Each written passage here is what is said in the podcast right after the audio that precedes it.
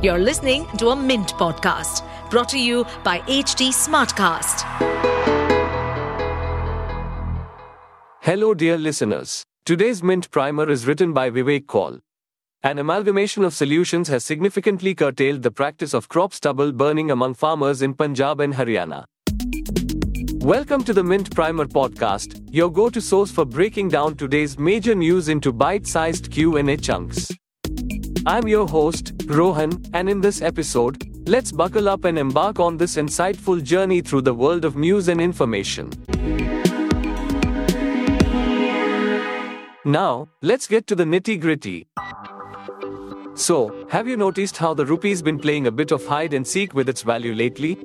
On January 3, 2022, a dollar would get you 74 rupees and 30 paise, but fast forward to November 15th and it's 83 rupees and 10 paise. That's like a 12% deep in the rupee's mojo against the dollar. But hold on, it's not a smooth ride. The rupee's been dancing up and down like it's on a roller coaster. You know, typical currency stuff. And guess what? The Reserve Bank of India, RBI, is in on the action. They're like the financial superheroes trying to keep our rupee from falling too hard. They probably swooped in on November 10th, and who knows, they might be doing it as we speak. Why? Well, a cheaper rupee is a win for our exporters, they rake in more rupees for every dollar they make. But, and there's always a but, it also means our imports, especially oil, become pricey. And we're big on imported oil, like really big. Now, why is the RBI doing this forex intervention dance? It's like a balancing act. They sell dollars, buy rupees, and try to slow down the rupee's free fall. Because, let's be real, no one wants a rapidly depreciating currency.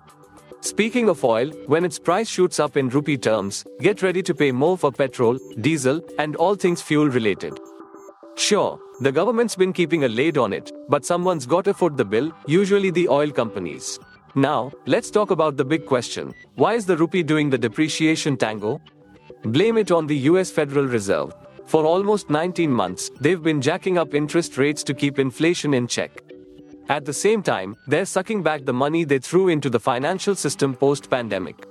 Less money floating around means higher interest rates in the US, so everyone's after those higher returns in the land of the free, and that means more demand for dollars than a humble rupee can handle.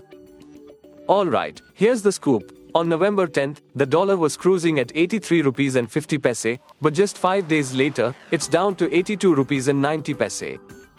What's the deal? Rumor has it the RBI might have thrown some dollars into the mix, selling them off. Meanwhile, across the pond, US inflation took a deep to 3.2% in October. Now, if that downward trend sticks around, the Federal Reserve might hit the brakes on interest rates. And here's the plot twist if the US returns start looking lackluster, the cash flow might just steer towards other global spots, with India possibly catching some of that action. The foreign exchange market seems to be one step ahead, maybe factoring in this possibility. So, are we in for a wild ride? Keep those seat belts fastened. It's the economic roller coaster, and we're all just along for the ride. And that's a wrap for the day, folks. Despite strides in curbing stubble burning, the persistent fluctuations in the rupee's dance with the dollar keep us on our toes. From the RBI's intervention to the ripple effects of US Federal Reserve decisions, it's a financial roller coaster. Buckle up for the ride ahead. Do share your feedback on podcasts at hindustantimes.com. Well, folks, we hope you've enjoyed this eye opening episode. Do you have questions or ideas for future topics? Drop our way. Find us on Facebook, Twitter, Instagram, and LinkedIn for all the latest updates. And hey, if you crave more info, hop over to our website at www.htsmartcast.com. To stay updated on this podcast, follow us at HT Smartcast on all the major social media platforms. To listen to more such podcasts, log on to www.htsmartcast.com.